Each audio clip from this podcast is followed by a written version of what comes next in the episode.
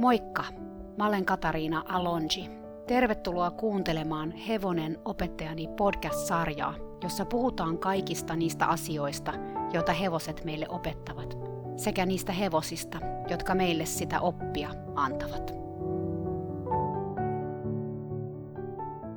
Moi taas ihanat kuulijat. Kesä alkaa lähestyä ja se tarkoittaa sitä, että tämä kausi alkaa tulla pian päätökseen. Mutta kuitenkin vielä tämä jakso ja tämän jälkeen kaksi jaksoa. Ja sitten pidetään pieni kesätauko. Tänään mä kerron vähän erilaisen tarinan. Mä tiedän, että mä sanon noin aika usein. Ehkä se johtuu siitä, että jotkut näistä tarinoista on oikeasti aika erikoisia. Mä en oikeastaan edes tajunnut sitä, kuinka erikoisia ne oikeastaan onkaan, ennen kuin mä aloin tätä podcastia tehdä. Toisaalta, eikö jokainen tarina ole jollain lailla erityinen? Näin mä haluaisin ajatella. Tämä tarina nyt kumminkin eroaa noista aikaisemmista sikäli, että mä kerron siinä kahdesta eri hevosesta, jotka ei liity toisiinsa muuten kuin niin, että mä tapasin ne molemmat samalla reissulla.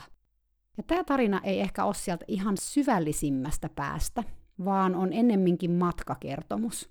Joskus on mun mielestä ihan hyvä tarjoilla teille vähän kevyempää settiä.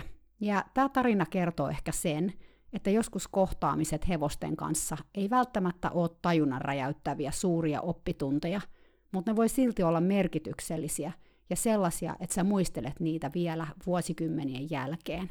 Nyt palataan taaksepäin ajassa melkein 26 vuotta, eli puolet mun elämästäni. Elettiin siis vuotta 1994, ja mä olin juuri valmistunut liikunnanohjaajaksi Vierunmäeltä – Mä olin myös juuri ollut Suomen vikelyksen maajoukkueen kanssa Hollannissa World Equestrian Gamesissa, eli kuuden eri kilparatsastuksen MM-kisoissa, ja se reissu oli kyllä ollut eräs mun elämäni unohtumattomampia kokemuksia monellakin tapaa.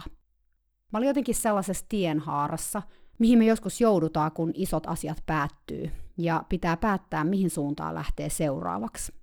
Mä päätin repästä ja lähteä USAhan Kaliforniaan valmentamaan vikellystä joksikin aikaan. Väyläkin tälle aukes, kun mä tapasin MM-kisareissulla erään jenkkiläisen valmentajan, jonka kanssa mulla synkkas, ja joka kovasti halusi, että mä tulisin hänen seuraansa valmentamaan Kaliforniaan. Mä olisin voinut mennä muuallekin. Itse asiassa se luonnollisin valinta olisi ollut mennä erään erittäin rikkaan naisen seuraan, koska mä tunsin hänet ennestään. Mutta juuri siksi, koska mä tunsin hänet ennestään, tämä toinen vaihtoehto kuulosti mun mielestä houkuttelevammalta. No, tämä koko juttu on äärettömän pitkä tarina, josta voisi kirjoittaa vaikka kirjan, mutta lyhykäisyydessään mä hain viisumin yhdeksäksi kuukaudeksi, mutta mä sain sen vaan kuudeksi. Mä lähdin matkaan lokakuussa. Mä olin juuri edellisellä viikolla täyttänyt 27 vuotta, joten mä en ollut ihan nuorikaan, mutta silti oli kyllä aika jännittävää lähteä täysin vieraaseen paikkaan toiselle puolelle maailmaa puoleksi vuodeksi töihin. Lisäksi mä olin lupautunut suorittamaan erään toisen työkeikan sitä ennen, ja se oli varsinainen hyppy tuntemattomaan. Nimittäin eräs kalifornialainen tutun tutun tuttu, mistäs muusta kuin vikelysmaailmasta, omisti ison hevosauton, joka oli sillä hetkellä New Jerseyssä, eli USAn itärannikolla, mistä hän oli kotosin. Ja se iso auto piti sieltä New Jerseystä ajaa Kaliforniaan San Franciscon eteläpuolelle, missä tämä ihminen asui. No, hänen siskonsa mies oli jo lupautunut tekemään tämän keikan, koska hänellä oli kuorma-autokortti, joten mua ei tähän ajamiseen tarvittu, eikä mulla olisi ollut korttiakaan sitä kuorma-autoa ajaa. Mutta sitten kävikin ilmi, että tällä mun tutun tutun tutulla oli vielä itselläänkin eräs tuttu, niin ikään vikellysihmisiä, jolla oli itärannikolla hevonen, jonka myös piti päästä Kaliforniaan. Nämä naisethan sitten keksi yhdistää nämä kaksi keikkaa toisiinsa niin, ettei tämän toisen tarvitsisi maksaa jollekin kalliille hevoskuljetusfirmalle hänen hevosensa kuskaamisesta. Ainoa vaan, että tämän ison kuorma-auton kuski ei tiennyt mitään hevosista, joten mukaan tarvittiin ihminen, joka voisi toimia hevosenhoitajana. Tässä vaiheessa kuvaan astuin siis minä, suomalainen nuori nainen, joka oli matkalla Kalifornian lokakuussa – voisinkohan mä lentää itärannikolle ja matkustaa sieltä koko mantereen halki tämän hevosen kanssa. Mä olin tässä vaiheessa elämääni kyllä ollut mukana kuljettamassa hevosia ympäri Eurooppaa erilaisiin vikelyskisoihin, joten mä tiesin kyllä hevosen matkustamisesta jotain. Mutta tää oli pitkä reissu, pidempi kuin yksikään mun aikaisemmista reissuista. Lisäksi mä en tuntenut koko hevosta tai sitä kuorma-auton kuskia. Mutta mä lähin matkaan, koska, no, mä oon kai aina ollut vähän seikkailuhalunen tyyppi ja ajatellut, että kaikkia tai ainakin melkein kaikkia kannattaa kokeilla. Tähän kuitenkin sivuhuomautuksena, että on moniakin asioita, joita ei kannata todellakaan kokeilla. Mä aina sanoin mun vikellysvalmennettaville, että hullu saa olla, mutta ei tyhmä. Mä tiedän, että tätä kuuntelee suuri joukko mua huomattavasti nuorempia ihmisiä, niin ettei joku nyt ajattele, että on hyvä neuvo elämään se, että kaikkea kannattaa kokeilla. Kaikkea ei todellakaan kannata kokeilla, koska hullu saa olla, mutta ei tyhmä. No niin, nyt kun nämä elämän ohjeet on saatu selvitettyä, niin eiköhän jatketa tätä tarinaa. Mä lensin siis New Yorkiin, jossa mua oli vastassa tämä mun kanssa matkustava kuorma-autokuski. Hän oli joku suurin piirtein mua muutaman vuoden vanhempi somalimies nimeltä Abdi. Sä oot varmaan ihan odottanut tätä. Sä olit ehkä ajatellut, että joku amerikkalainen cowboy lännenhattu päässä ajelisi sitä rekkaa, mut ei. Kuskina oli afrikkalainen Abdi, joka ei tiennyt hevosista yhtikäs mitään. Me ei päästy heti lähtemään reissuun, koska tämän hevosauton vakuutuksissa oli jotain häikkää, joten ekat pari päivää mä hengailin Abdin ja hänen amerikkalaisen vaimonsa luona, joka oli muuten tämän mun tutun tutun tutun sisko. Heillä oli myös kaksi ihanaa tyttöä, joiden toisen synttäreitäkin me vietettiin siellä ollessani. Sitten vihdoin parin yön jälkeen me lähdettiin hakemaan sekä tätä hevosautoa että sitä hevosta, jonka vuoksi mä olin tällä reissulla mukana. Hevosen nimi oli Whitney, kuulema laulaja Whitney Houstonin mukaan. Ja jep, kuten niin moni muukin tamma muun elämässäni, se oli sysimusta. Se oli rodultaan arabi ja oli ollut elämänsä aikana niin sanottu Arabian Halter Horse, eli näyttelyhevonen. Tämä oli aivan uutta mulle, että joillakin ihmisillä oli hevosia vaan sitä varten, että niitä käytettiin näyttelyissä, mutta näin mulle kerrottiin. Sitä ei kuulemma oltu juuri ratsastettu, vaan kuskattu pitkin maata erilaisissa näyttelyissä, joissa se oli kuulma voittanut kaiken maan ja taivaan väliltä. Mä ajattelin ja toivoin, että tämä tarkoittaisi sitä, että tätä hevosta olisi ainakin helppo lastata ja kuljettaa, jos sillä kerran oli siitä paljon kokemusta. Whitneyn omistajat oli rikas pariskunta, joka ei tiennyt hevosista juuri mitään, vaikka he oli vuosien ajan omistaneet näyttelyarabeja useita ja kiertäneet pitkin USAta seuraamassa niiden pärjäämistä kisoissa – oli maksanut hevosten valmennukset ja kisareissut ja kuukausmaksut varmasti aivan mielettömiä summia rahaa ylläpitääkseen tätä omaa niin sanottua harrastustaan, eli tätä näyttelyissä käymistä. Heillä oli kuitenkin nyt rahavaikeuksia, konkurssi tai jotain. Mä en oikein tiennyt yksityiskohtia, mutta mulle oli kerrottu, että he oli joutunut myymään kaikki hevosensa. Whitneystä he ei kuitenkaan ollut halunnut luopua, koska se oli ollut heidän silmäteränsä, heidän ylpeytensä – Kuten mä sanoin, tämä Tamma oli voittanut kaiken maan ja taivaan väliltä. Nyt he halusivat Tamman itselleen, sillä heidän tyttärensä, joka oli alun perin ollut telinevoimistelija, oli aloittanut vikellyksen ja sitä kautta ihastunut hevosiin. Hän halusi aloittaa ratsastuksen ja hänen vanhempansa ajatteli, että Whitney olisi siihen täydellinen. Hevonen voisi tulla heidän luokseen Kaliforniaan ja he voisivat yhdessä tyttäränsä kanssa tutustua tähän hevoseen jonka he olivat omistaneet varsasta saakka, mutta jota he ei ollut koskaan edes oikeastaan silittänyt. Whitney asui tallilla, jota piti vanhempi nainen, joka näytti siltä, kun hänet olisi revästy jostain vanhasta lännen leffasta. Ja naisella oli päässään vanha virttynyt Stetson ja jalassa cowboy-bootsit ja kannukset, jossa oli rullat. Talli oli aika rähjänen ja sen näköinen, kun se kaatuisi kasaan millä hetkellä hyvänsä. Nainen kertoi mulle, että Whitney oli ollut siellä jo pari kuukautta – ja koska omistajat ei ollut maksanut juuri muusta kuin ruuasta ja karsinasta, sille ei ollut tehty mitään. Tarkoittaen siis sitä, ettei hänellä ollut ollut juuri aikaa tai edes lähinnä viitseliäisyyttäkään edes tarhata hevosta. Hän selkeästi halusi tästä hevosesta eroon tyyliin eilen, koska omistajilla oli maksuvaikeuksia – nyt mä olisin tuosta uutisesta ehkä enemmän järkyttynyt kuin silloin, koska mä tajuaisin, miten tällainen koppihoito olisi vaikuttanut hevoseen kaiken kaikkiaan, vaikka kyllähän mä siis sen tietenkin tiesin silloinkin, että aika rankkaa se oli varmaan ollut. Ja nainen vähän varottelikin, että tämä Whitney oli ehkä ihan vähän hullu. Ihan ihan vähän. Täytyy sanoa, että mun sydän kyllä hyppäsi kurkkuun, kun mä näin Whitneyn ensimmäistä kertaa. Se oli todella kaunis hevonen, mutta samalla myös todella ahdistunut hevonen – sillä sekunnilla, kun me tultiin paikalle, se alkoi vetää rundia karsinassa aivan hulluna. Sen kiinni ottaminen oli kyllä todellakin projekti. Oli myös todella vaikea saada sille riimua päähän, koska se pelkäsi ihmistä ihan valtavasti ja oli selkeästi todella varovainen päänsä suhteen. Mä en ollut näin pääarkaa hevosta vielä siihen mennessä kohdannut koskaan, joten mä en oikein tiennyt, miten saada sitä edes rauhoittumaan. Myöhemmin mä opin enemmän tästä amerikkalaisesta halter horse-kulttuurista ja kisoista ja tajuan nyt, miksi Whitney oli niin arka päästään. Näissä Arabian halter-kisoissa hevosten tulee esiintyä pää ylhäällä ja silmät suurina, vähän sellaisen puoliksi pakoreaktion vallassa. Niillä on päässään hyvin ohut naruriimu, jossa on leonalla pitkä ketju, ja ei ole tavatonta, että näitä hevosia revitään yhtäkkisesti tästä ketjusta, ja niitä pelotellaan ja säikytellään. Osa siitä on ihan sitä, että niiden hevosten pitää olla jotenkin ihan tiloissa, kun ne ravaa sinne areenalle, koska silloin ne näyttää hienommalta, mutta sitten toisaalta, koska osa on pidetty esimerkiksi huppupäässä tallissa, että ne olisi sitten niinku silmät suurina, kun ne on siellä areenalla, niin sitten hevoset ylireagoi siellä areenalla, kun se huppu otetaan pois, ja sitten kun ne ylireagoi, niin niitä revitään naamasta, että ne pysyisi kurissa. Tästä löytyy kyllä videoita YouTubesta, jos haluaa katsoa. Kannattaa googlata esimerkiksi Arabian Halter Horse Show, mutta varoituksen sana siitä, että näiden videoiden katsominen voi olla todella ahdistavaa. Hevoset on kauniita ja hienoja, mutta osa niistä pelkää henkensä edestä. Nykyään tosin, siis ihan vasta muutama vuosi sitten, tätä hevosten repimistä on alettu USAssa kieltää, mutta tohon aikaan 90-luvun puolivälissä homma oli aivan villinlännen meininkiä. Amerikassa hevosurheilu on ihan toisenlaisissa sfääreissä kuin täällä. Siellä liikkuu monessa paljon rahaa, ja eläinten oikeudet on selkeästi hyvin paljon Suomea jäljessä.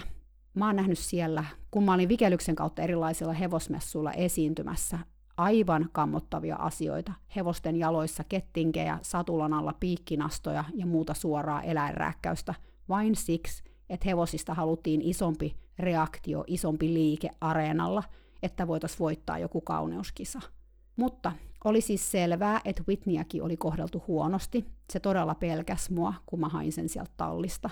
Mä sain sille kuitenkin jotenkin riimun, ja sit piti vaan tyynesti viedä tärisevä ja hepulin partaalla oleva hevonen pihalle ja lastata se valtavaan hevoskuljetusautoon. Arabit on kyllä hienoja, älykkäitä hevosia, ja Whitney oli niitä hienoimpia. Se oli vaan jotenkin niin kaunis ja herkkä. Vaikka se oikeasti oli ihan tiloissa siinä narun päässä, se ei ryysännyt minnekään, vaan tanssi mun vieressä löysällä narulla. Osittain tämä varmasti kyllä johtui siitä, että se oli saanut kyytiä aikaisemmassa elämässä, joten se ei vahingossakaan laittanut painetta riimun naruun. Se oli aivan silmät selällään, kun me päästiin ulos. Se oli selvästi ollut pimeässä tallissa aika pitkään, mutta ei auttanut muu kuin lastata se autoon, koska sitä vartenhan me siellä oltiin – se onneksi meni sinne autoon, vaikka silmät seisokin sen päässä, ja sille tuli heti vähän hiki kaikesta stressistä. Illalla mä kirjoitin näin mun päiväkirjaan. Ihme, että Whitney oli sen tallin hysteerisin eläin. Tämä on just taas tätä mun tsägääni. Se veti siellä pitkin karsinaa ja oli kuin raivohärkä. Mä sain sen kumminkin kiinni ja sitten me lainausmerkeissä juostiin autoon. Vaikka Whitney oli ihan paniikissa, se loikkas sinne sisään suoraan. Mä muistan, että mä olin vähän ymmälläni tästä hevosesta. Mä en oikein tiennyt mitä ajatella, ja mua huolestutti, miten mä pärjäisin tämän villihevosen kanssa seuraat 5000 kilometriä. Mä ajettiin Abdin kanssa hänen amerikkalaisten appivanhempien luoksi Pennsylvaniaan, ja siellä mä vasta sain ottaa Whitneyn ulos ja vähän ulkoiluttaa sitä.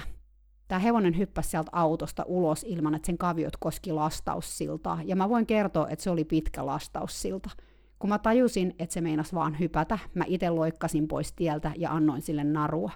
Se kävi niin kierroksilla, koska voit varmaan kuvitella, jos se oli ollut siellä karsinassa sen kaksi kuukautta ulkoilematta, ja nyt yhtäkkiä sitä kuskataan vieraaseen paikkaan.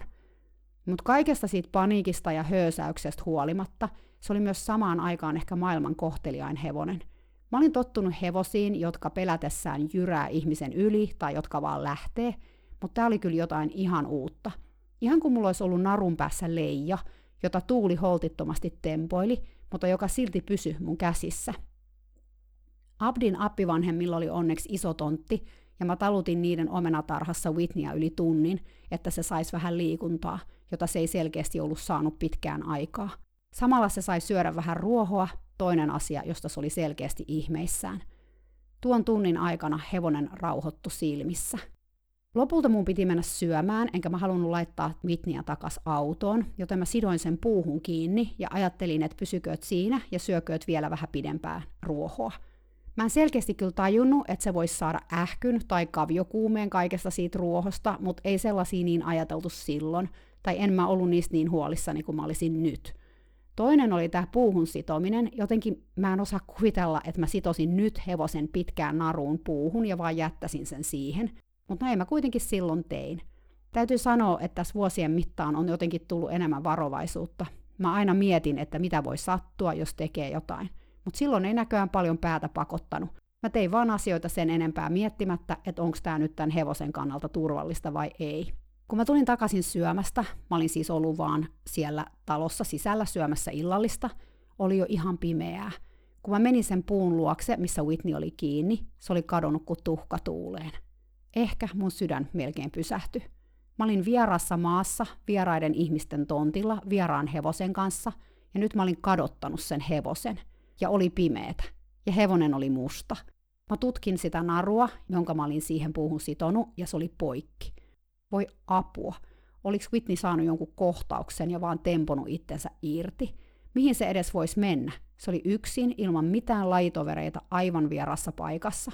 Ihan pikkasen pukkasi tuskan hikeä mulla pintaa. Mä sit vaan lähdin kävelemään siellä omenatarhassa ympärinsä ja kutsuin Whitneyä nimeltä samalla kun mun sydän hakkas rinnassa tuhatta ja sataa.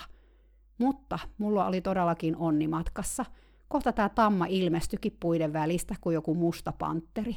Sillä ei ollut kenkiä, ja mä en ollut koskaan elämässäni ollut tekemisissä hevosen kanssa siinä vaiheessa vielä, jolla ei ollut kenkiä. Se oli mun mielestä outoa ja erilaista, koska jotenkin sen askelus oli siis erilaista, hiljaisempaa, vaikka sen kaviot oli kyllä aika pitkät tietty, kun niille ei ollut tehty mitään kahteen kuukauteen. Onneksi Whitney antoi mulle kiinni siinä vaiheessa, koska kuten mä sanoin, se pelkäs selkeästi ihmisiä aika paljon, joten yhtä hyvin se olisi voinut myös olla antamatta kiinni. Mä kirjoitin sinä iltana mun päiväkirjaan näin. Vaikka Whitney onkin järkyttävä hössöttäjä, niin se on kuitenkin todella ihana. Mä luulen, että mä oon vähän rakastunut siihen. Seuraavana aamuna me ajettiin hakemaan Whitneylle lisää heinää ja muitakin tavaroita, koska se oli saanut sieltä tallilta mukaansa vaan sen riimun, mikä oli sen päässä, ja yhden paalin heinää. Mä ajettiin sellaiselle maataloustarvikekaupalle, jossa oli jotain hevoskamaa myös. Mä otin Whitneyn ulos autosta ja sidoin sen puuhun siksi aikaa, kun mä menin käymään siellä kaupassa ostamassa sille muun muassa pari ämpäriä, leseitä, talikon, puruja hevosautoon ja niin edelleen.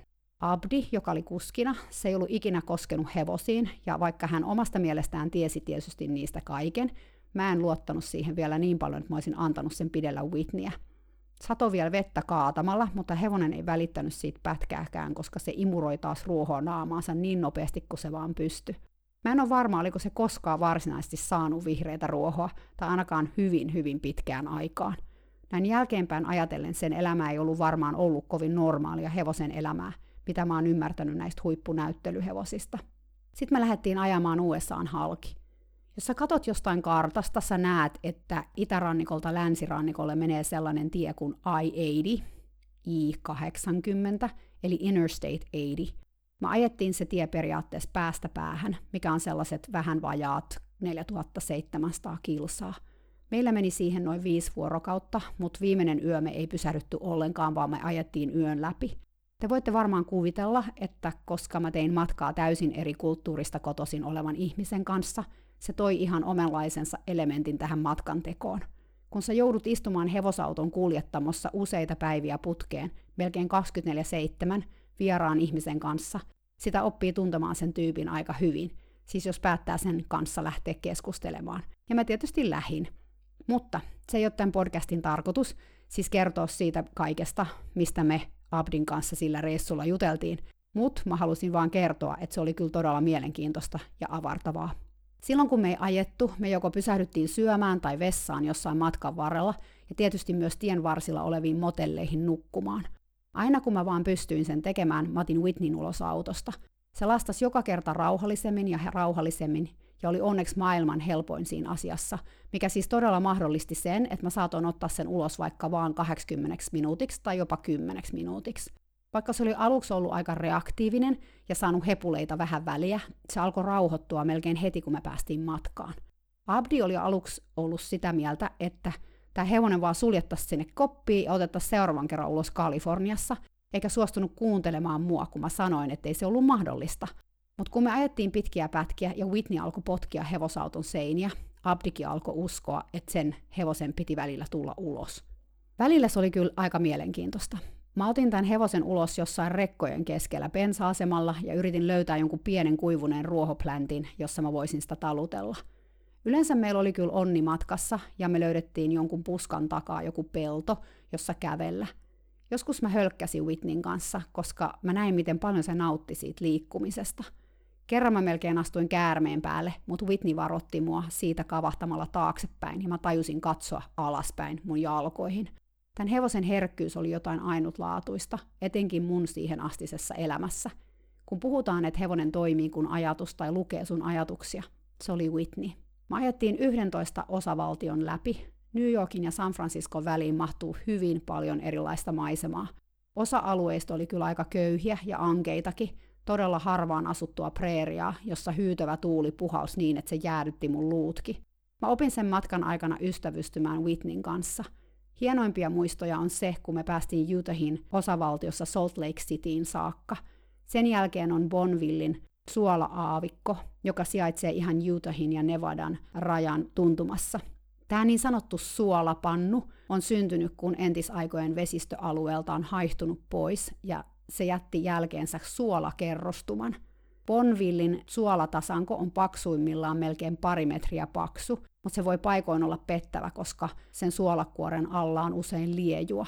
Sitähän mä en tietenkään tiennyt silloin, mikä oli ehkä ihan hyvä, koska mä en olisi muuten uskaltanut lähteä Whitneyn kanssa sinne kävelemään.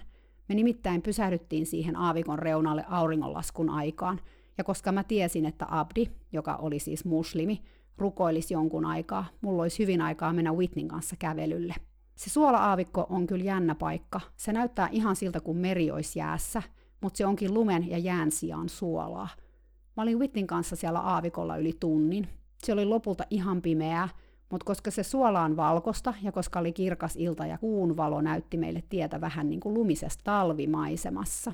Siellä olikin aika kylmä, koska oli jo lokakuun loppu ja siksi jäätävä tuuli pyyhki sen suolakentän yli.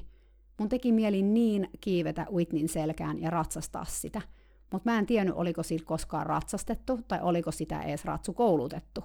Eikä mulla ollut tietenkään edes kypärää, jota laittaa päähän, ja mä ajattelin, että jos se heittää mut selästään, mulle käy huonosti. Toisaalta ehkä ei olisi tapahtunut mitään.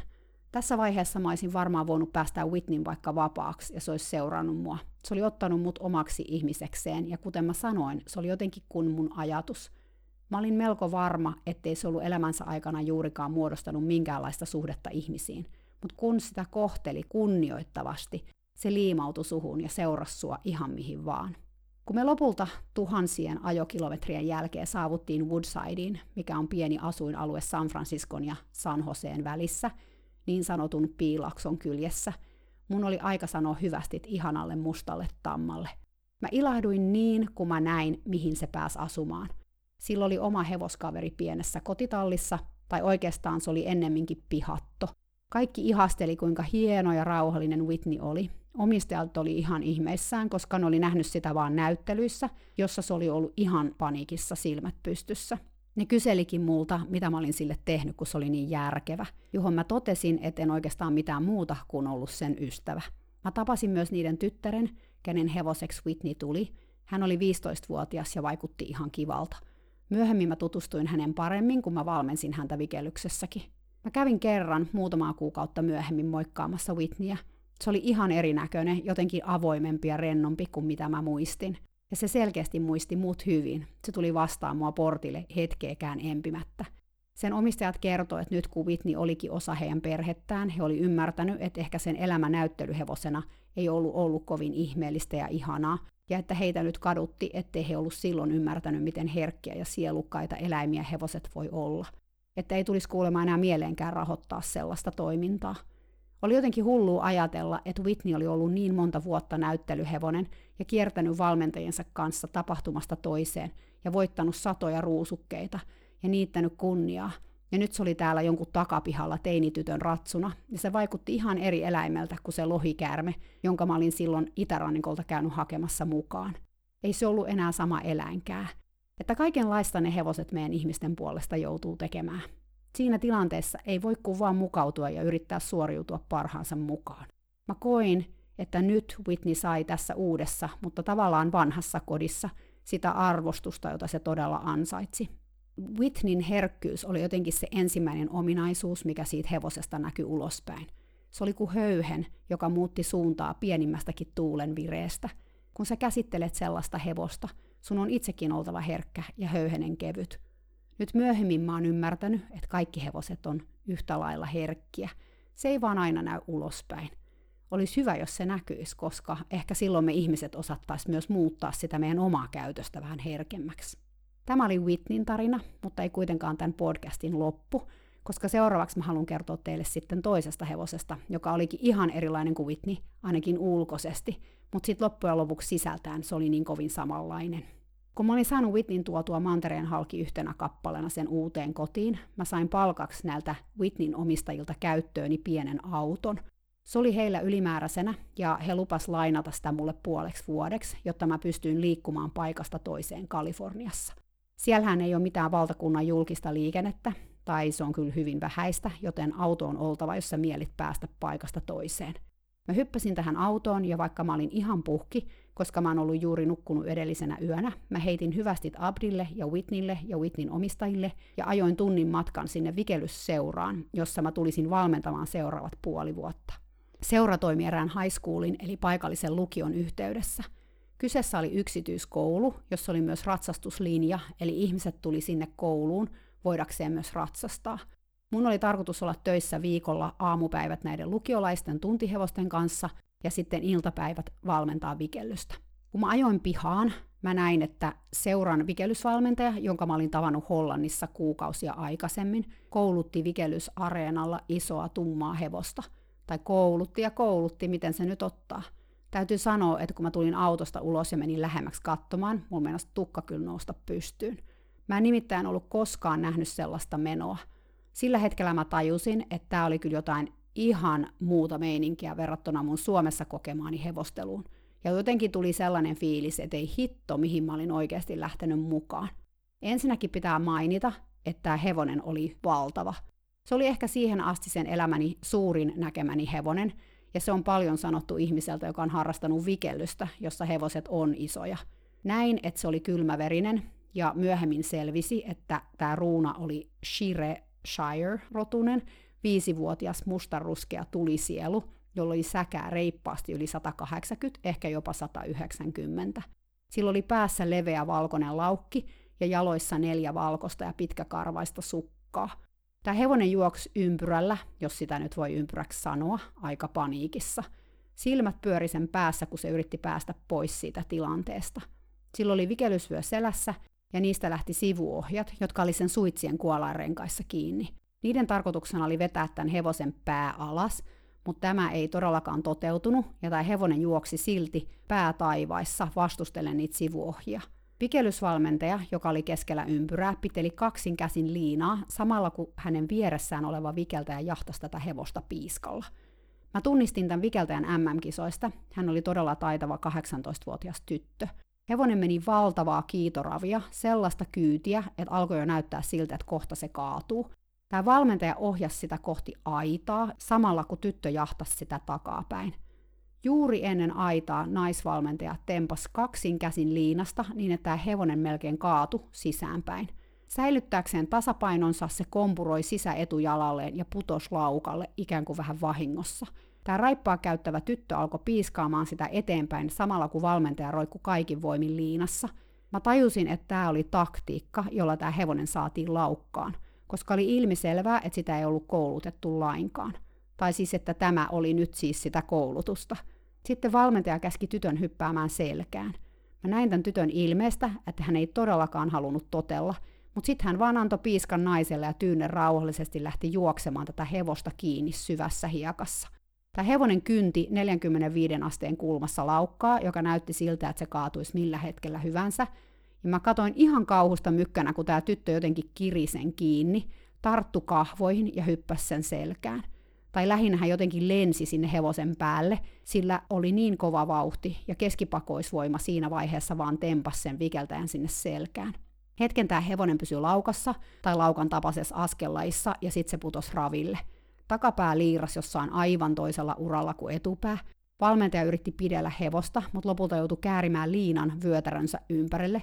Niin kovaa tämä hevonen veti häntä vasten. Mä näin, kuinka tämä nainen nojautui koko painollaan siihen liinaan, jonka toinen pää oli hevosen suussa olevassa kuolemassa kiinni. Nyt kun mä ajattelen tätä, ei voi kuin vaan ihmetellä. Mä olin kyllä silloinkin todella järkyttynyt, mihin ihmeen paikkaan mä olin tullut kuudeksi kuukaudeksi valmentamaan. Tällaistako he puuhasivat hevostensa kanssa ja kutsuvat sitä vikellykseksi. Mutta mä olin itse nähnyt MM-kisoissa, miten taitavia tämä joukkue oli vaikka USAn joukkue ei ollut yltänyt aivan mun suomalaisen joukkueeni tasolle pisteissä, he eivät ollut siitä kuitenkaan ollut kaukana. Mä sain tältä valmentajalta kuulla, että hevosen nimi oli Joey ja että sitä koulutettiin vikelyshevoseksi. En mä tiedä kyllä onko siitä siihen. On tosi vaikea saada se laukkaamaan ympyrällä, tämä valmentaja sanoi. Mä kysyin ratsastiksi kukaan tätä hevosta. Silloin se valmentaja katsoi mua hämmästyneenä. Ei sitä ratsasteta, vaikka mä luulen kyllä, että se on ratsukoulutettu ainakin jollain tasolla. Miksi sä kysyt? Mun mielestä oli ihan käsittämätöntä, että tämä valmentaja ajatteli, että tämä hevonen vaan osaisi laukata ympyrällä tasapainoisesti vikeltäjä selässään, vaikka sillä ei ollut ikinä edes ratsastettu. Toisaalta mä en ollut koskaan ollut tekemisissä kylmäveristen kanssa. Ainoa, jolla mä olin ikinä vikeltänyt, oli Tartsan, iso pelkialainen kylmäverinen, jolla mä olin kisannut vuosia aikaisemmin Kaliforniassa ja myös jolla mä olin ollut parissa näytöksessä. Ehkä kylmäverisiä hevosia ei yleensä ratsastettu, mutta miten ihmeessä Joey voisi oppia menemään tasapainoisesti ympyrällä, jos sitä ei ensin ratsastettu ja siten kehitetty sen lihaksia ja tasapainoa ja opetettu sille, miten olla tasapainossa ympyrällä? Mä asetuin tänne koululle asumaan ja tekemään töitä. Kaikki oli aivan erilaista kuin Suomessa, siis aivan kaikki. Siitäkin voisi kirjoittaa ihan oman kirjansa. Mä olin heti ekalla viikolla kysynyt, mitä valmentaja ajatteli siitä, että mä alkaisin ratsastaa Joeylla – Mä selitin hänelle, että sitä kautta mä voisin opettaa hevoselle, miten laukata ympyrällä ja myös miten nostaa laukka, ilman että sitä piti ajaa päin aitaa ja tempasta niin kovaa kuin käsistä lähti, niin että se meni epätasapainoon samalla kuin joku piiskas takaa, ja sitten toivoa, että se putoaa laukalle. Valmentaja suostui oitis, ja jostain me kaivettiin joku satula esiin, joka näytti lähinnä pannulapulta Joein selässä. Se oli vaan niin valtava hevonen. Mä en ikinä unohda mun ensimmäistä ratsastusta Joeilla. Mä vaan kiipesin sen selkään sen enempää asiaa ajattelematta. Silloin oli kyllä selkeästi joskus ratsastettu, koska se osasi kyllä kääntyä ja periaatteessa myös pysähtyä. Se myös ymmärsi pohjeapuja. Ainoa vaan, että mä olin jättänyt portin auki, ja about viiden minuutin päästä Joey päätti, että ratsastustunti oli ohi ja lähti ulos portista. Mä en voinut tehdä yhtään mitään. Mä yritin kääntää, mä yritin pysäyttää, mutta Joey vaan kynti määrätietoisesti lapa edellä kohti tallia. Lopulta me päädyttiin purukasaan, jonne mä sain jotenkin sen ohjattua. Silloin mä hyppäsin alas ja tartuin sitä kuolaimesta kiinni, jolloin se pysähtyi ja katsoi mua sen valaan silmillä. Joilla oli nimittäin sellaiset silmät, jos oli aika pieni iiris, eli silmän valkuainen näkyi oikeastaan koko ajan. Tämä antoi sille sellaisen jännän viattoman ja jotenkin reppanan ilmeen. Mä en ollut koskaan kouluttanut hevosta, enkä mä tiennyt siitä yhtään mitään – Mä huomasin, että Joey vei mua kuin rukkasta, aina kun sille tuli mitta täyteen meidän ratsastusta. Mä en osannut ratkaista asiaa millään muulla tavalla kuin laittamalla sille gramaanit. Mä kysyin vikelysvalmentajalta, oliko heillä moisia vehkeitä. No eipä ollut, sillä talli oli lännen ratsastuspainotteinen. Mä löysin jostain kaapista valkoista pyykkinarun tapasta, josta mä viritin sit gramaanit Joeylle – Niillä mä sain rullattua tämän hevosen turvan vaikka ryntäisiin, ja vaikka se ei aina auttanut, mä koin, että mulla oli enemmän hallintaa niillä. Mä käytin niitä siis vain silloin, kun Joey päätti poistua paikalta minä selässään. Se ei koskaan lähtenyt juoksemaan tai pukitellut tai säikkynyt tai rynninyt. Se lähinnä vaan käveli määrätietoisesti pois areenalta, eikä siinä ollut sitten enää mitään tehtävissä siinä vaiheessa. No, nythän mä tiedän, ettei tämä kyllä ollut mitään kovin eettistä hevosen koulutusta tai ylipäätään kovin loogista toimintaa, mutta jotenkin Joey kuitenkin oppi ratsastuksen saloja melkein vahingossa. Ei aikaakaan, kun mä en enää tarvinnut niitä gramaaneja, koska hevonen muuttui kouluratsuksi mun allani. Oliko se vaan jossain vaiheessa olisi tullut siihen tulokseen, että parempi tehdä yhteistyötä tuon hullun naisen kanssa. Joey oli todella makea ratsastaa. Sillä oli ihanat pehmeät liikkeet ja se oli todella kevyt edestä, sitten kun se oppi tajuamaan, mitä siltä odotettiin. Sana alkoi kiiriä koululla, että joku hullu suomalainen kouluratsastaja opettaa jättimäistä shireruunaa menemään koulua, ja usein kun mä ratsastin kentän laidalla istu tyttöjä katselemassa mun puuhia ja ihmettelemässä sitä, että joku lähti kylmäveristä ylipäätään ratsastamaan ja vielä kouluratsastusta. Seuraavaksi mä keksin, että Join kanssa voisi yrittää mennä kavaletteja. Tuumasta toimeen. Mä laitoin puomit maahan ja kokeilin ravata niiden yli. Joey meni niiden läpi, kun olisi ollut hammastikkuja maassa, niin kuin ne tavallaan olikin sen kokoon nähden. Mä yritin tehdä niistä pieniä esteitä, mutta siitäkään ei ollut apua. Tämä hevonen vaan lähinnä käveli kaiken läpi, ihan kuin se ei olisi edes huomannut, että sen edes oli joku puomi. Mä jatkoin sinnikkäästi. Mä menin käynnissä yhden puomin yli ja annoin heti pitkät ohjat, kun hevonen astui sen yli koskematta siihen. Sitten kun mä onnistuin siinä, mä lisäsin toisen puomin. Lopulta viikkojen harjoittelun jälkeen me hypättiin Join kanssa pieniä esteitä, ja se tuntui suorastaan tykkäävän siitä. Siinä vaiheessa me oltiin Join kanssa jo melkein paikallinen nähtävyys. Kentän laidalla oli aina porukkaa katsomassa meidän touhuja. Ihmisten mielestä mä olin ihan hullu, kun mä ratsastin tällä jättiläismäisellä kylmäverisellä. Joey asui muiden vikelyshevosten kanssa isossa aitauksessa. Jossain vaiheessa alkoi sataa. Mä olin aika järkyttynyt, koska mä olin kuvitellut, että Kaliforniassa oli aina aurinkoista. No ei ollut. Talvella saattoi kuulemma sataa vähän välillä. Sinä talvena sato enemmän kyllä kuin välillä. Vettä tuli kaksi kuukautta lähes tauotta putkeen. Se oli kuulemma joku sadan vuoden sadeennätys. Ja kun Kaliforniassa sataa, vettä tulee kuin aisaa. Mä en ole koskaan nähnyt sellaista sadetta aikaisemmin. Ja hei, mä tuun todellakin Suomesta, missä, kuten tiedätte, ei ole pulaa taivaalta tulevasta vedestä todellakaan. Hevosten aitaus alkoi muistuttaa metrin syvystä mutakuoppaa. Hevoset oli aina aivan mudassa, kun ne haki sieltä aitauksesta. Siellä ei ollut ainuttakaan kohtaa, missä ne ei olisi seissyt polviaan myöten mudassa. Se oli ihan kauheata. Joeilla oli ihan kamalaa rupea vatsassa ja se kutisi todella paljon. Mä yritin sitä hoitaa jollain rasvalla, mutta valmentaja ja siis hevosen omistaja vaan viittasi kintaalla näille mun touhuille. Hän sanoi, että joo joo, tätä on joka talvi jollain hevosella ja kyllä ne sen kestää. Muta myös sai hevosten, mutta etenkin Joein jalat mätimään. Sillä oli pitkät paksut hapsut jaloissa, ja kun ne lillu 24-7 mudassa, no voitte kuvitella. Joeya tämä otti selkeästi päähän. Se ei halunnut mennä takaisin sinne aitaukseen ratsastuksen jälkeen. Lopulta se rikko yöllä aidat ja kaikki hevoset karkas. Valmentaja heräsi miehensä kanssa siihen, että Joey laukkasi heidän taloaan ympäri niin, että Tanner tömisi – sen kaveritkin, kaksi belgialaista kylmäveritammaa, Holly ja Babe, sekä belgialaiskvarter risteytys Billy, söi ruohoa talon takapihalla, mutta ei Joey. Se siis todellakin laukkas valmentajan taloa ympäri ja ympäri ja ympäri, aivan kuin sanoakseen, että hei, herätkää typerät ihmiset, mä oon kyllästynyt tähän mutaralliin, me hevoset ansaitaan parempaa. Hevoset alkoi karkailemaan usein, välillä monta yötä putkeen, kunnes tämä valmentaja hermostui ja laittoi ne yöksi talliin. Joey juuri ja juuri mahtui karsinaan, se oli niin iso. Aamulla tallissa oli vedenpaisumus. Joey oli vetänyt automaattisen juomaastian ja kaikki siihen kuuluvat putket irti seinästä. Ei, tämä ei ole todellakaan vitsi. Tämä hevonen seisoi putket jaloissa ja litimärkänä keskellä karsinaa, naamallaan hyvin nöyrä ilme, samalla kun vesi vaan suihkus sen ympärillä. Valmentajan miehellä alkoi mennä hermo hevoseen. Hän sanoi, että siitä piti päästä eroon mokomasta tuholaisesta – Joey oli kuitenkin oppinut nyt kulkemaan ratsastuksessa tasapainoisesti. Se osasi jopa pohkeeväistöä ravissa. Tämä kaikki heijastui vikellykseen. Poissa oli se pitkin kenttää kaahaava tasapainoton hevonen ja tilalla oli hienosti laukkaava hevonen, jolla kaikki halusi vikeltää. Mä olin niin ylpeä Joeista ja mä olin ylpeä musta itsestänikin. Mä en ollut tiennyt, miten hevosta koulutetaan, mutta mä olin kuitenkin saanut siinä aikaan muutoksen, joka teki sen elämästä helpompaa. Mä pesin sen jalkoja päivittäin. Mä yritin rasvailla sen kutisevaa vatsaa. Onneksi sade vihdoinkin loppui jossain vaiheessa ja aurinko alkoi kuivattaa hevosten tarhaa, joka oli kyllä siinä vaiheessa vain syvää liejua.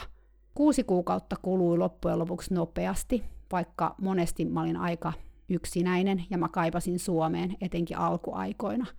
Joey oli silloin jotenkin se ainoa asia, joka helpotti mun päivääni. Se oli jännä tyyppi, omalla tavallaan todella herkkä – vaikka kaikki ajatteli, ettei se ollut, kun se oli niin iso. Mutta sen sisällä asui tosi pieni tyyppi, joka vaan halusi rakkautta, niin kuin me kaikki. Ja mulla oli kyllä sille antaa rakkautta, sillä Joey sai mut aina tuntemaan itseni jotenkin onnelliseksi, ja se sai mut myös nauramaan. Jotenkin tällä hevosella oli kyllä sellainen huumorintaju, että sen seurassa oli mahdoton olla hymyilemättä. Vikelysvalmentajakin oli siihen lopulta aika ihastunut. Vaikeinta oli kuitenkin se, että hänen miehensä, joka oli tosi autoritäärinen tyyppi ja joka määräsi kyllä ihan kaikesta, hän oli koulun hevosohjelman johtaja, mutta myös perheensä pää sanan varsinaisessa ja erittäin vanhanaikaisessa merkityksessä. Hän inhos Joeya. Tuntui, että hän viikoittain kiroili tämän hevosen olemassaoloa ja puhui sen myymisestä, mikä huolestutti mua. Valmentaja vakuutteli mulle, ettei hän myisi hevosta, mutta mä tiesin, ettei se ollut totta, koska lopulta hän aina teki, mitä hänen miehensä käski. Mä olin nähnyt sen niin monta kertaa. Lopulta tuli mun aika lähteä takaisin Suomeen. Joein hyvästeleminen oli vaikeaa, koska mä olin ihastunut siihen ikihyvikseni. Siinä oli samalla sekä omaa tahtoa että jonkinlaista nöyryyttä. Se oppi valtavan nopeasti asioita, ja kun mä nyt ajattelen tätä kaikkea, mä voin vaan kuvitella, miten paljon se olisi oppinut, jos mä olisin osannut opettaa sitä paremmin. Ja oli kyllä vaan niin unohtumaton tunne ratsastaa tällä jättiläisellä, jonka pääkin oli aivan valtava, kavioista puhumattakaan. Mä haaveilin, että mä voisin tuoda sen Suomeen, mutta tämähän nyt oli aivan unen näköä. Mutta oli siis ihana kuvitella jotenkin, mitä mä voisin sen kanssa Suomessa tehdä. Mä lähdin huhtikuussa takaisin Eurooppaan, ja kuulin aika pian tämän jälkeen, että valmentaja oli myynyt Joein erääseen toiseen vikelysseuraan, koska siitä oli lainausmerkeissä saanut hyvät rahat. Mä epäilen, tai mä tiedänkin, että syynä tähän myyntiin oli kyllä hänen miehensä, joka ei voinut sietää Joeya lainkaan. Lisäksi kukaan ei osannut ratsastaa Joeya, ja mä itekin pelkäsin, että se alkaisi mennä vikelyksessä huonosti ilman viikoittaisia kouluratsastustreenejä. Tässä mä olin oikeassa, koska vuotta myöhemmin, kun mä palasin Kaliforniaan valmentamaan erästä toisessa seurassa, mä kuulin, että Joey oli taas myyty, koska se oli alkanut mennä huonosti vikelyksessä ja sitten sen jälkeen myös ontua. Mä luulin, että mä enää kuulis hevosesta koskaan, mutta vuosia myöhemmin mä olin mun mieheni kanssa käymässä, mun miehen parhaan ystävän vanhempien luona. Mun mies hän on myös vikeltänyt, ja tämä hänen ystävänsä oli myös aikoinaan vikeltäjä. Tällä mun miehen kaverin vanhemmilla oli pieni tila Kaliforniassa, ja muistaakseni me oltiin siellä hakemassa tai viemässä jotain peräkärryä, jota joku oli lainannut. Me juteltiin niitä näitä, ja sitten tämä mun miehen kaverin äiti sanoi mulle, että sähän oot myös hevosihminen, eikö? Että haluaisit sä nähdä mun hevoset? Mä harrastan valjakkoajoa, mutta myös maastoilua. Mulla on nimittäin kaksi isoa shirehevosta tuolla tallissa. Mennäänkö katsomaan? Mä sanoin, että mennään vaan, että mulla on sydämessäni aina paikka shirehevosille, koska kerran mä tunsin erään shiren, joka vei mun sydämeni, mutta siitä on jo vuosia, tarkalleen ottaen jo melkein kymmenen vuotta. Me käveltiin tontin läpi tallille, ja mä näin jo kaukaa, että hevoset oli ulkona isolla laitumella. Mun sydän meinasi pysähtyä, kun mä näin kaksi tummaa shireä siellä pellolla aidan vieressä, molemmilla neljä valkoista sukkaa ja laukki naamassa – tuli ihan kyyneleet silmiin, ja mä kysyin, että mitkäs noiden sun hevosten nimet on? Ne on kuin kaksi marjaa, tosin tuo toinen on paljon isompi ja kovin tutun näköinen. Silloin tämän mun miehen kaverin äidin ilme kirkastui ja hän hihkas, apua, sinäkö se olet, joka joskus vuosia, vuosia sitten koulutti meidän Joeya? Me kuultiin, että sitä oli joku eurooppalainen vikelysvalmentaja kouluttanut kouluratsastuksessa, ja mä olen sillä ratsastanut ja se osaa vaikka mitä. No, Mä en enää kyllä kuulu, mitä muuta hän sanoi, koska mä kiipesin jo airan raosta laitumelle ja halasin Joein valtavaa suurta päätä. Se oli juuri niin suuri kuin mä muistinkin. Siitä oli hyvä ottaa kaksin käsin kiinni ja pidellä lujasti. Joey, joka oli 15, kun mä kohtasin sen uudelleen, oli näiden ihmisten omistuksessa elämänsä loppuun saakka. He muuttivat pian tämän jälkeen toiseen osavaltioon isolle ranchille viettämään eläkepäiviään, ja Joey muutti sinne heidän kanssaan ja eli siellä elämänsä loppuun saakka. Mä en siis nähnyt sitä enää tuon jälkeen, mutta olipa ihana yllätys törmätä siihen sattumalta. Etenkin kun mua oli jäänyt vaivaamaan se, että mä tiennyt mitä sille tapahtui, kun se lähti pois vikellyksestä. Ja olipa ihana nähdä, että se sai elämän, jossa sitä arvostettiin ja rakastettiin sellaisena isona jättiläisenä kuin se oli. Mä olen elämässäni elänyt ulkomailla 25 vuotta. Muuttoja on ollut useita, sillä vaikka mä oon asunut kolmessa maassa tuona aikana, niistä kahdessa mä oon asunut useita eri kertoja. Nämä muutot on aina ollut jännittäviä ja joskus myös pelottavia, stressaaviakin, mutta on yksi asia, joka on aina pysynyt samana, ja se asia on hevoset. Hevoset on samanlaisia, menin mä minne tahansa. Joo, erinäköisiä, kokosia ja rotusia – mutta sielultaan ja sydämeltään ne on aina samanlaisia. Whitney ja Joey, Arabi ja Shire, Shire. Kaksi ulkomuodoltaan niin erilaista eläintä, mutta silti sitä samaa hevoseläinten lajia. Herkkiä, herkkiä sieluja, jotka molemmat oli valmiita mun kanssa yhteistyöhön heti kun he huomas, että minäkin olen siihen valmis. On se kyllä uskomatonta, kun sitä ajattelee. Mikä kunnia saada tavata tällaisia tyyppejä matkansa varrella. Mikä etuoikeus. Ei voi sanoa muuta kuin, että mun sydämeni täyttyy kiitollisuudesta, kun mä ajattelen näitä mun elämässäni olleita hevosia. Ne on kuin kuninkaita ja kuningattaria, joita mä en silloin tajunnut kumartaa. Mutta mä kumarran niitä nyt. Kiitos Joey ja Whitney, missä nyt sitten olettekaan, henkenä taivaalla tai pilkkeenä jonkun varsan silmässä. Te opetitte mulle paljon. Tämä oli Whitneyn ja Joeyn tarina, ja mulle ihana matkamuisto aikaan, jolloin mä otin hypyn tuntemattomaan. Siitä seurasi paljon hyvää. Mä palasin yhä uudelleen Kaliforniaan, koska se veti mua puoleensa. Ja sitten, noin kaksi vuotta tuon reissun jälkeen, mä tapasin tulevan aviomieheni, joka oli kotosin vain muutaman kilometrin päästä sieltä, missä mä tapasin Joeyn. Tosin me emme tietenkään edes tavannut Kaliforniassa, vaan Saksassa, mutta se onkin toinen tarina se. Hyvää viikonloppua sinulle ja ihanille nelijalkaisille herkille ystävillesi, olivatpa ne sitten arabeja tai shirehevosia tai jotain siltä väliltä.